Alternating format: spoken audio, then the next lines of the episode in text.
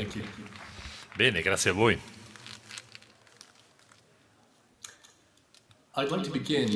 Dunque, signori e signori, vorrei cominciare questa presentazione eh, con una domanda. Quindi, immaginate una cosa.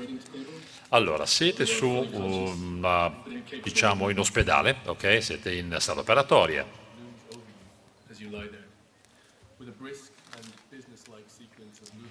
Avete tutto quanto una serie di movimenti con diverse incisioni, ad esempio sul cuoio capelluto, e poi vi tolgono, dire, una parte di osso proprio passando dal cuoio capelluto. Tutto il resto, beh, sentite, dire, delle dita sul resto del corpo. Allora, magari in questo momento, sì, la cosa vi fa venire qualche brivido, giusto? Però pensate a questo intervento chirurgico. Adesso invece provate a dimenticare questo stesso intervento chirurgico perché sicuramente, come dire, facciamo un secondo esempio, vi hanno portato in camera in sala operatoria troppo tardi.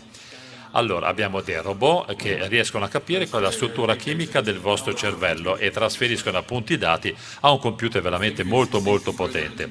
Allora questi sensori riescono appunto a scansionare sempre più in profondità e riescono a capire cosa c'è dentro di voi e vanno a creare una mappa tridimensionale dei vostri pensieri e quindi vanno a creare come dire dei codici e vanno a capire qual è l'attività del vostro cervello. Alla fine capite proprio in quel momento che non siete più fisicamente presenti in quel corpo. Vi sembra quasi di vedere attorno a voi, come dire, curiosità, ma anche tristezza, disperazione, ma addirittura eh, vedete questo vostro corpo che vi sta lasciando con degli spasmi. Adesso siete diventati una macchina, siete stati trasformati in una macchina. Non siete più vivi, ma siete un oggetto che può essere migliorato, incessantemente migliorato. Perché vi dico questo? Beh, vi ho così dipinto una sorta di piccolo scenario. Eh, faccio riferimento a un professore di eh, robotica cognitiva nel libro Mind Children, il futuro dei robot e dell'intelligenza umana.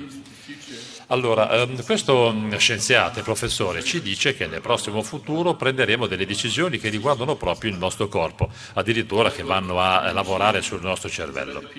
Quindi vuol dire che abbiamo tante persone, dire, che vivono in questo momento in un'aspettativa, e cioè pensano che ci sia fra qualche anno, chissà, questo enorme passo in avanti della tecnologia. Questi sono appunto i transumanisti. I transumanisti credono che noi dobbiamo utilizzare la tecnologia per spingere ancora più avanti le condizioni dell'essere umano, per fare upgrade, quindi per aggiornare le nostre menti e anche i nostri corpi. Questo vuol dire che eh, regaleremo la nostra coscienza alle macchine. Oggi potremmo dire esseri immortali, esseri infiniti, vita infinita, potenza infinita e eh, morale, intelligenza artificiale.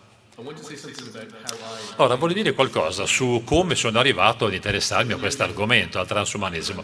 Ormai diversi anni fa, quello era proprio il momento in cui è nato il mio primo figlio, ero veramente molto molto preoccupato di questo tema, barra problema, ovvero la nostra mortalità. Perché preoccupato? Beh, che, che stavo domandando, ma insomma, siamo tutti quanti vivi, però sono in un corpo che è veramente molto molto, eh, certo particolare, ma anche molto debole. È nato mio figlio e lì mi è successo qualcosa, mi mi è venuto addosso un senso di piccolezza, di debolezza del suo corpo e quindi mh, lo guardavo appunto, si muoveva pian piano, poi tremava e poi pian piano ha cominciato a gattonare e quindi ho veramente capito che, come dire, sono diventato quasi un fanatico dello studio del corpo umano, delle- dei movimenti e anche poi del lavoro fatto dal cervello. Ho lavorato molto sulla vulnerabilità, non solamente di mio figlio ovviamente, ma in generale della condizione umana. Ora, è diventata una vera e propria ossessione, quella che appunto della morte e anche della fragilità del nostro corpo. Ha scatenato in me un processo molto molto strano, quasi miracoloso. Eh, viene chiamato sublimazione e da lì mi sono interessato molto al transumanesimo. Vuol dire che... eh, ci dicono i transumanisti possiamo e dobbiamo meglio ancora usare la tecnologia per andare ad eradicare, come dire, la vecchiaia come causa di morte, di morte appunto per il nostro corpo, della morte del nostro cervello e anche della nostra anima, diventando alla fine una macchina. Poi all'interno di questo quadro, come dire, di interesse ma anche di preoccupazioni, mi sono detto, beh, adesso noi lavoriamo e viviamo dentro internet in un mondo che non è quello vero, quello reale. Ebbene, ehm, ho cominciato a leggere diversi testi, eh, testi che appunto spiegavano eh, le filosofie del transumanesimo. Ho mh, letto molto dei libri, sono delle principali persone che hanno creato questo transumanesimo. C'era una sorta di manifesto epistolare che veniva appunto ehm, concentrato sulle figure antropomorfe e quindi descriveva questo libro le figure di questo nostro mondo moderno. Ho lavorato anche sulla natura per cercare di capire quali fossero veramente le ambizioni di noi esseri umani in quegli anni e anche in questo momento, rivedendo la nostra Costituzione, cioè come siamo costituiti, di che cosa siamo costituiti.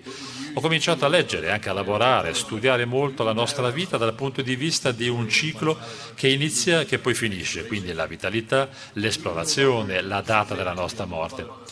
Ora, noi non siamo semplicemente più il prodotto di un'evoluzione cieca, ma siamo una scelta eh, che crea poi delle funzioni nel nostro corpo, scelte che può andare a uh, aumentare anche le nostre capacità intellettuali e questo è quello che ha fatto la storia di noi esseri umani. Non ci basta più il fisico, eh, l'emotivo, l'intellettuale, ma siamo alla ricerca di qualcos'altro, di tante diverse forme e nuove caratteristiche biologiche.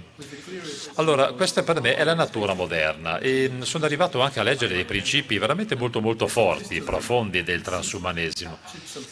Ovvero, queste persone ci dicono che dobbiamo catturare qualcosa di cruciale dentro di noi e questo mi ha colpito molto. Allora, eh, loro fanno riferimento a qualcosa di molto diretto, di molto audace, ovvero creano un progetto che sicuramente vi sconvolgerà un po', sarà molto estremo, è qualcosa che andrà ad obliterare la nostra esistenza. Ora, ehm, in tutta quanta questa avventura di conoscenza del transumanesimo e dei loro rappresentanti, dei transumanisti, a volte eh, ho ragionato molto anche su come lavoriamo noi, su come viviamo in questa vita. Ho pensato alla mercificazione, ho pensato alla trasformazione di tutto in modalità commerciale, quasi alla commercializzazione dei nostri cervelli, della nostra anima, ma non riusciva a togliermi di dosso questa idea della morte, cioè di questo tempo limitato di vita. C'è qualcosa di paradossale, forse c'è un eccesso di fede anche nel razionalismo, il potere della scienza, forse per eh, scrollarci di dosso questo nostro essere anche degli animali e farci diventare non solo esseri umani, quindi diversi dagli animali, ma anche degli esseri macchine. Devo dire che eh, ho lavorato molto anche su Silicon Valley, su questa utopia eh, che veramente è fatta di tecnologia, oggi è fatta di informatica e ho lavorato moltissimo con tanti tecnologi, con informatici, anche con persone che mh, lavorano seriamente sul tentativo eh, medico e non solo di allungare, di prolungare la nostra vita. Nel 2013 eh, ho cominciato a lavorare anche in alcuni laboratori di bioricerca, sempre in California, con l'obiettivo specifico di generare appunto la soluzione definitiva finale al problema dell'invecchiamento di noi esseri umani. Nel 2016 ho cominciato a lavorare con un'azienda biotech che si chiama Neurolic. Abbiamo cominciato a collegare, almeno studiando le tipologie di collegamento possibili tra il cervello e i vari sistemi di intelligenza artificiale, per poter arrivare a una condizione che noi chiamiamo sovraumana, superumana e è possibile trovare già tanti testi scritti su internet appunto su questa um, sorta di avventura. Um, abbiamo lavorato anche con alcuni uh, investitori, uh, la maggior parte di queste persone sono degli studiosi o ex scienziati o anche degli, beh, sì, delle persone molto ricche, dei milionari che ci finanziano questi studi.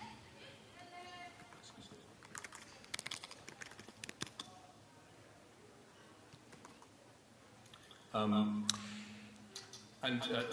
Bene, riprendo. Allora, credo che um, ci potrebbe essere, come dire, questo eh, Istvan, Zoltan Istvan è una sorta di grande supporter, non dico che sia l'inventore, ci mancherebbe del transumanesimo, ma sicuramente la persona che più finanzia e più ha finanziato nel recente passato i nostri studi, studi scientifici, studi computazionali, tutto questo fa parte comunque della biologia umana.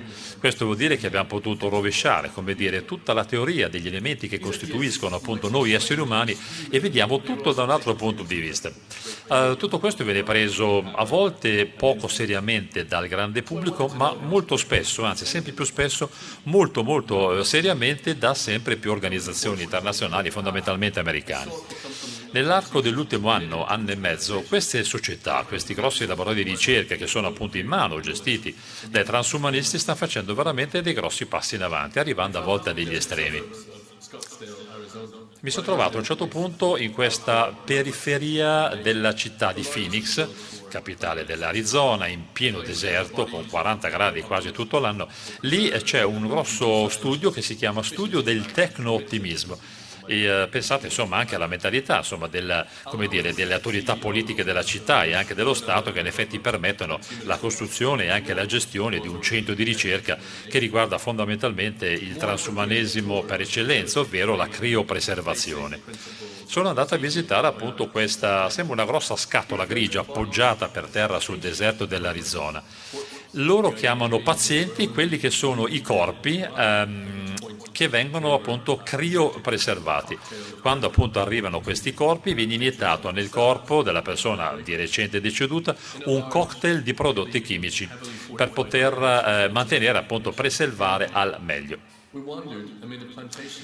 Allora, ehm, pensate che mh, hanno creato dentro questa sorta, sembra una fabbrica veramente da fuori, ci sono dei grossi grossi contenitori, sono veramente dei contenitori enormi, spessissimi di acciaio e eh, c'è una separazione della, dire, del sistema di conservazione, eh, perché da una parte c'è il resto del corpo di queste persone e in un altro enorme eh, ala di questo stabilimento c'è un grande sistema, tutto quanto d'acciaio, dove c'è appunto preservazione a temperatura bassissima delle teste di queste persone, perché i corpi vengono dopo la morte decapitati come se fossero delle protesi. Ora, queste protesi vengono scansionate costantemente, ovviamente diverse volte prima di essere caricate in questi eh, enormi frigoriferi e eh, ovviamente tutto questo è stato fatto eh, in uh, Arizona, in modo particolare a Phoenix, a partire dall'inizio degli anni 90, quindi ormai queste teste più vecchie hanno una trentina di anni. Ora, questo, secondo i transumanisti, è appunto il nostro destino, cioè il fatto stesso di poter, come dire, riattaccare quella testa a un grande potere. Non ha ancora un'immagine questo potere, ci manca ancora l'idea fisica di come possa essere questa macchina questo potere. Loro lavorano anche sul concetto di singolarità, cioè poter continuare un giorno, quando arriverà la giusta tecnologia, a rivivere, quindi a riprendersi in mano la vita, collegando la testa a un resto di diciamo, ricerca, di energia. Il resto del corpo non ha ancora una, una forma loro fanno riferimento appunto alla singolarità, è un concetto molto particolare questo, forse avete anche eh, sentito parlare o seguito conferenze appunto di singularity.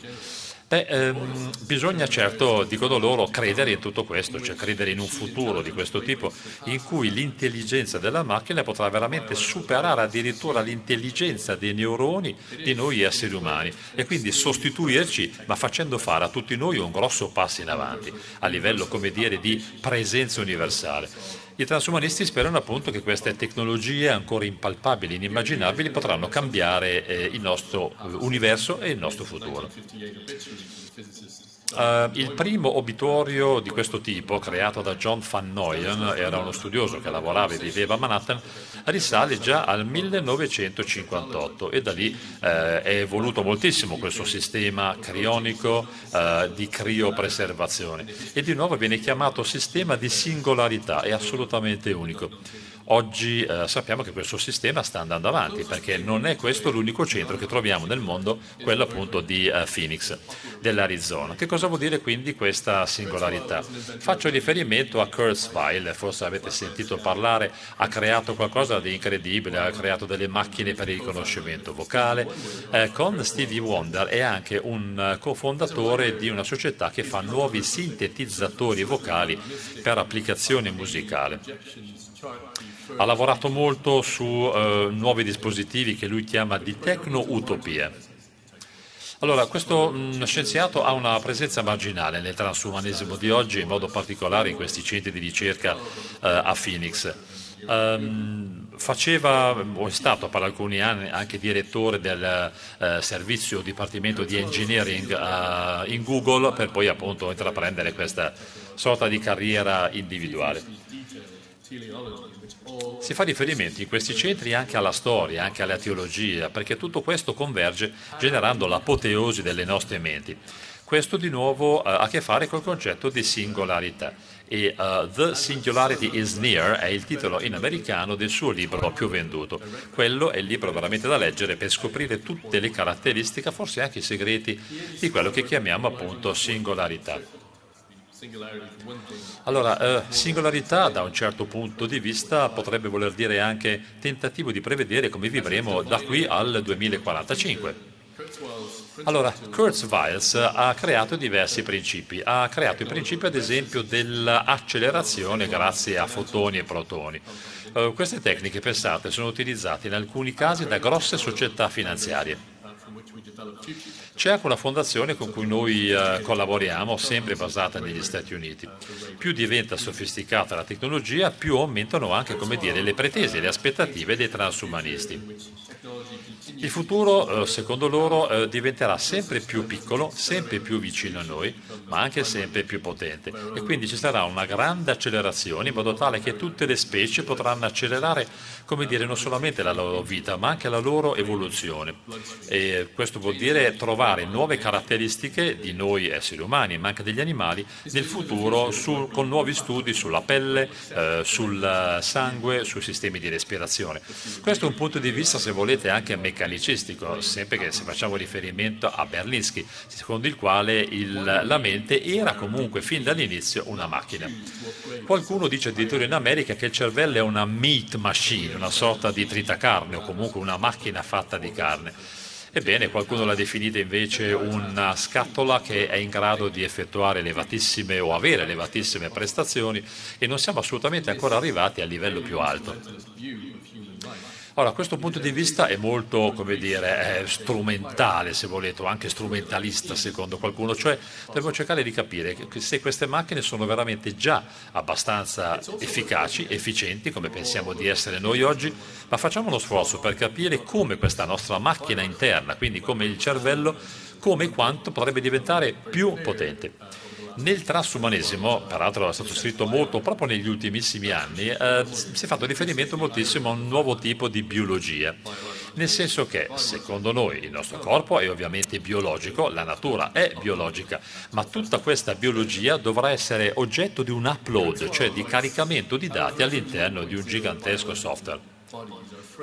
Questi corpi biologici, che hanno già peraltro diversi nomi, eh, almeno così dicono i transumanisti e così vedete scritto in questo grosso centro di ricerca a Phoenix in Arizona, ehm, ci dicono che questi corpi eh, sono già misurabili, è già misurabile la loro creatività. Ora, secondo noi, eh, con la singolarità, appunto, non sarà possibile misurare in questo modo, non saremo più delle creature eh, primitive. Il nostro cervello, nessuno potrà più chiamarlo macchina fatta di carne, perché sarà assolutamente tecnologica e tecnologizzata. Quindi riusciremo a trascendere questi limiti del nostro corpo, il corpo fisico ma anche il corpo tecnologico. Cambieranno le nostre fedi, la mortalità sarà scritta non come adesso nel DNA ma all'interno del nostro cervello. Cambierà il modo in cui noi penseremo e riusciremo sicuramente ad espandere eh, ancora di più la conoscenza e anche la forza del nostro cervello. Tutto questo, dicono i transumanisti, fra pochi decenni sarà molto molto più potente rispetto al cervello che abbiamo oggi. Potremmo poi eh, sfuggire alle condizioni negative della, della condizione stessa umana. Potremmo fare una sorta di stato che viene chiamato pre-lapse, quindi prima dello scorrere del tempo. La stessa singolarità, secondo Kurzweil, rappresenterà, e cito, la combinazione della fusione della nostra esistenza più del nostro pensiero tecnologico. Tutto questo genererà un mondo ancora umano ma che trascenderà le nostre radici biologiche. Fine della citazione. Eh, siamo già, qualcuno dice, alla fine del periodo di singolarità, tant'è vero che in America si parla già di post-singolarità. Dovremmo cercare anche, diceva Kurtz, di obliterare la nostra singolarità umana. Noi siamo un progetto costante che cambia costantemente e cerchiamo sempre di capire come noi come specie ci distinguiamo da tutti gli altri. Siamo una unità che è trascendentale anche se abbiamo dei limiti fisici e mentali. Ora, ehm, qualcuno parla del tecnomillennio e qualcun altro invece dei tecnomillenni al plurale. Questo è un qualcosa di molto importante per noi e soprattutto per i transumanisti, transumanisti, perché vuol dire che l'intelligenza è fatta solo di algoritmi e gli algoritmi sono quelli che andranno a compilare tutti i menu delle macchine che poi saranno collegate al nostro cervello e ci faranno rivivere in qualità di esseri umani, ma anche di esseri umani trattino macchine. Dunque ci vuole un approccio che è basato sull'obiettivo per riuscire a capire tutto questo, un po' come si fa a volte in qualche grossa azienda, in qualche multinazionale in cui si lavora sui target, sulle deliverable, quindi sugli obiettivi che devono essere raggiunti. Ci sono anche degli scienziati che parlano di una nuova fusione tra umanità e intelligenza artificiale. L'intelligenza avrà bisogno di materia, ma soprattutto di energia. Questo nuovo tipo di materia, dicono questi scienziati, sarà basata su una riorganizzazione del livello computazionale. Questo vuol dire gestire il vuoto infinito dell'universo, i nostri più o meno 14 miliardi di anni di vita. Questo non sarà assolutamente nulla in confronto alla vastità e enormità dei dati raccolti. Questa idea quindi di fare un upload, cioè di caricare tutti noi stessi all'interno di una grande macchina, è qualcosa che gira per il pianeta da qualche decennio. In modo particolare a Silicon Valley qualcuno dice che questo diventerà presto una realtà. A una grande conferenza sul transumanesimo nell'area della Baia, quindi siamo a San Francisco ormai diversi anni fa, um, um, si è presentato Rando Kune. Forse ne sentito parlare perché Rando Kune è un analista um, computazionale, è veramente la persona che più crede in questa possibilità e anche opportunità di caricare un intero corpo umano, quindi corpo e ovviamente testa, ovviamente cervello all'interno di una macchina. È un grandioso comunicatore ed è un uomo molto carismatico. Devo dire che grazie a una serie di conversazioni tenute con lui, in modo particolare anche informalmente nei bellissimi bar e nei fantastici ristoranti di San Francisco, abbiamo parlato in modalità molto informale e mi dice secondo lui che questo nuovo transumanesimo è una liberazione della mente grazie alla liberazione del substrato. Gli faccio notare che per lui il substrato è il corpo, il nostro corpo. Quindi ha fatto vedere anche diverse mappe integrate dei nostri neuroni. Queste mappe potrebbero diventare appunto delle cosiddette eh, nano carte geografiche, quelle peraltro che i microscopi elettronici e gli scanner elettronici stanno già utilizzando. Sono quelli di cui parlavo all'inizio, questi piccoli scanner con questi piccoli chip che possono essere appoggiati eh, sul cuoio capelluto oppure penetrare per pochi millimetri nel cuoio capelluto e cercare di dialogare direttamente con il nostro cervello. Ehm, lui ci dice che è l'intelligenza artificiale che ci porterà a vivere per eterno. I suoi lavori ehm, sì, sicuramente non sono molto comuni, ecco, non se ne parla comunemente nelle conferenze eh, a San Francisco o anche nella, nella, Silicon Valley, però diversi test sono già stati eh, portati avanti per andare a raccogliere e poi eh, mettere assieme tutta quanta questo tipo di eh, eh, ricerca. Si fa riferimento ancora alla eh, microscopia, neuromicroscopia, in generale a progetti a lungo termine di intelligenza artificiale e anche di rapporto AI, quindi intelligenza artificiale cervello. Ogni volta che io faccio una domanda appunto a questi scienziati chiedo ma cosa succederà veramente al nostro corpo? Ho fatto questa domanda mille mille volte in vari modi e um, tutti mi rispondono in modo diverso. Non ci sarà un'unica cosa, non ci sarà un unico materiale, un unico mezzo o come dicevo prima un unico substrato. Questo è il concetto di eh, libertà morfologica che trovate proprio in tasca, per così dire, a tutti quanti transumanisti. Qualcuno dice anche puoi fare e puoi diventare eh, tutto quello che vuoi, puoi fare ciò che sarà possibile fare in quel momento, in quel secolo, in quel tempo, ma puoi anche spostarti, muoverti, puoi diventare un antilope, puoi diventare un leone, puoi diventare un albero, puoi diventare anche una mano di vernice che solitamente è quella che ricopre le nostre pareti. Potrebbe sembrare tutto molto strano, molto bizzarro, sì certo, anche voi farete forse qualche strano cenno con la testa in questo momento, ma molto di questo materiale è già stato, eh, come dire, predigerito dal nostro universo ed è stato eh, identificato.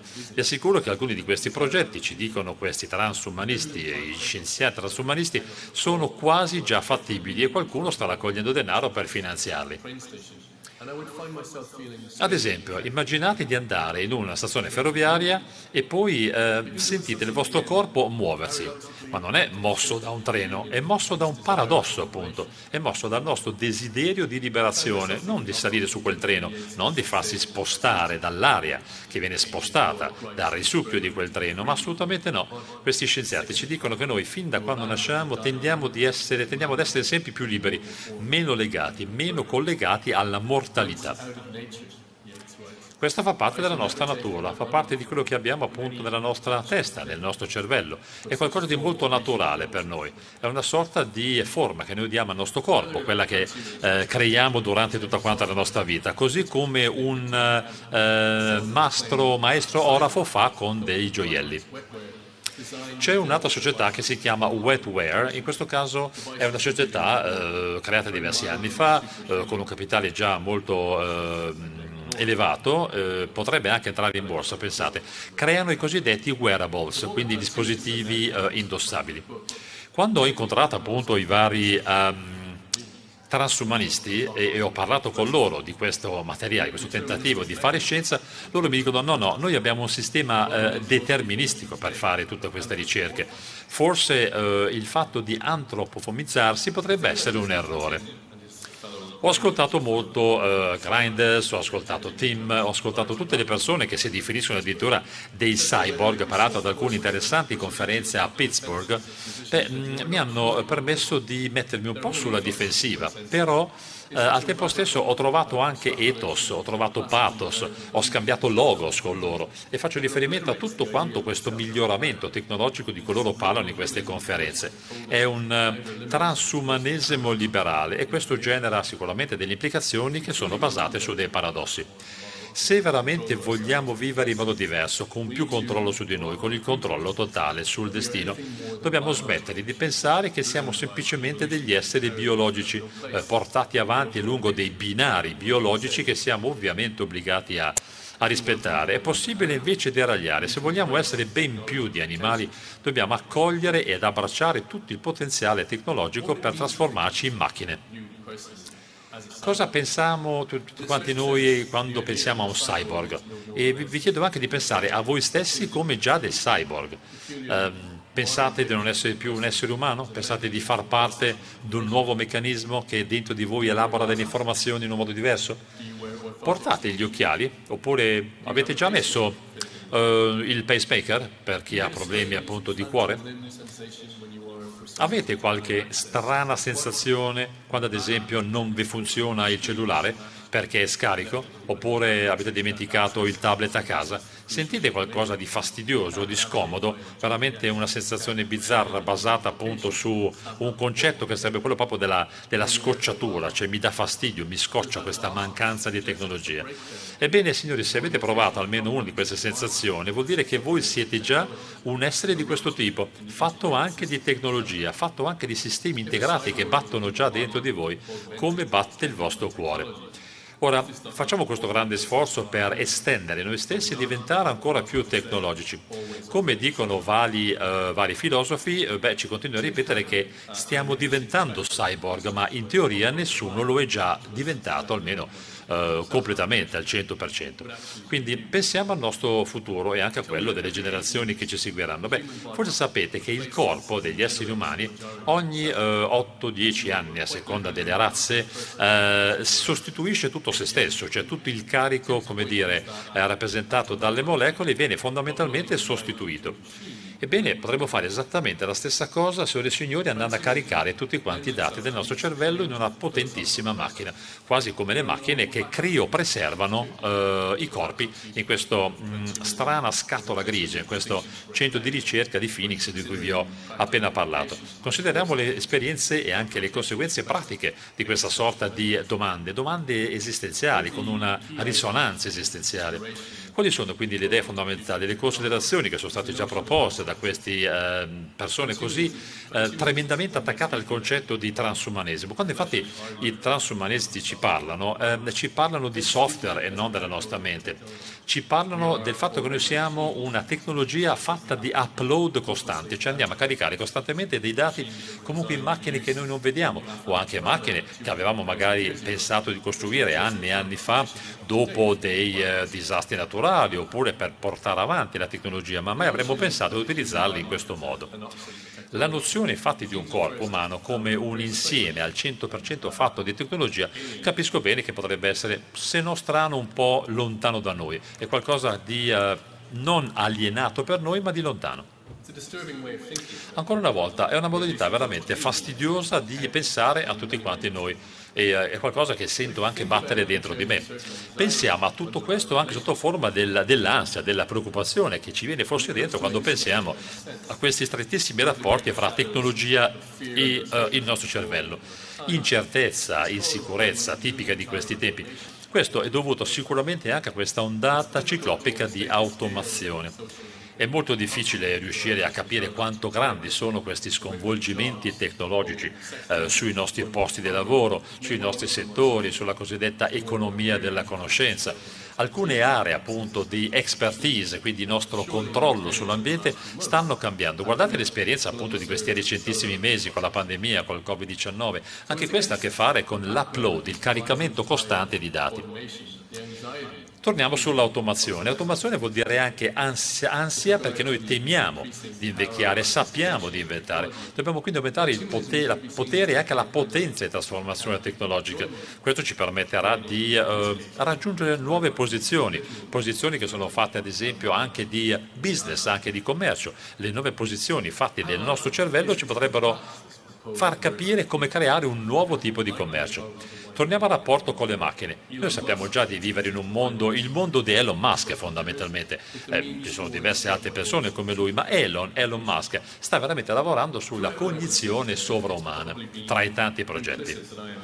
Allora, forse avete capito che sono insomma, abbastanza scettico insomma, sul transumanesimo, molto basato su quelle che oggi chiamiamo assunzioni, cioè supposizioni, è qualcosa che appunto si suppone che possa essere fatto, qualcosa che invece richiede molta expertise, ovvero veramente anni e anni di esperienza e questi anni e anni di esperienza nelle tecniche eh, come dire, in cui crede il transumanesimo in effetti ci mancano ancora.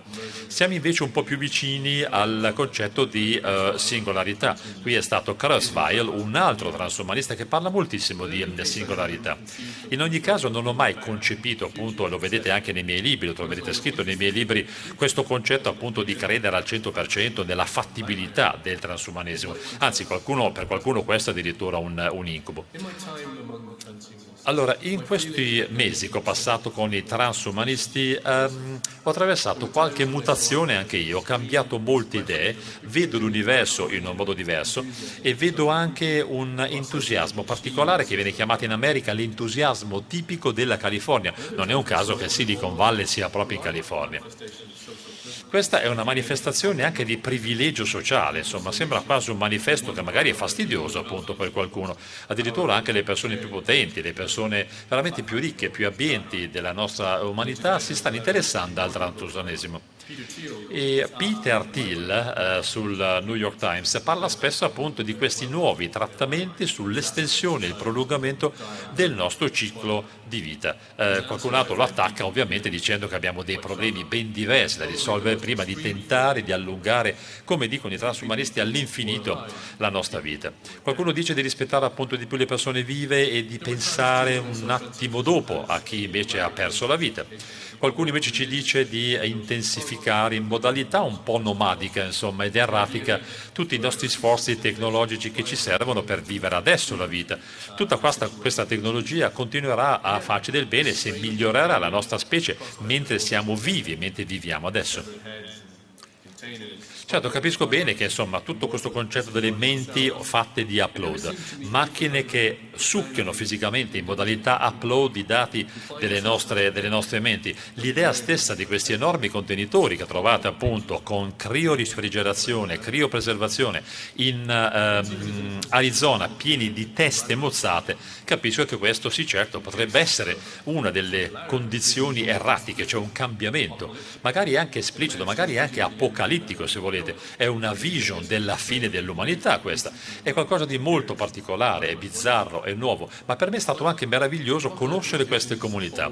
Ora, queste vision apocalittiche ci raccontano molto, ci dicono molto del tempo in cui sono scritte queste visioni eh, e non tanto di questo sforzo di immaginazione, appunto di immaginare di come potrebbe essere il futuro. Eh, direi che ci sono state in questa nostra vita e anche nella vita di questo pianeta delle persecuzioni, delle lotte, delle guerre che hanno generato così tanti, così tanti morti. Ebbene, queste persone, questi morti potrebbero essere dei transumanisti che potrebbero tornare ad avere la vita. Ora, questo potrebbe essere uno dei nostri futuri al plurale possibile.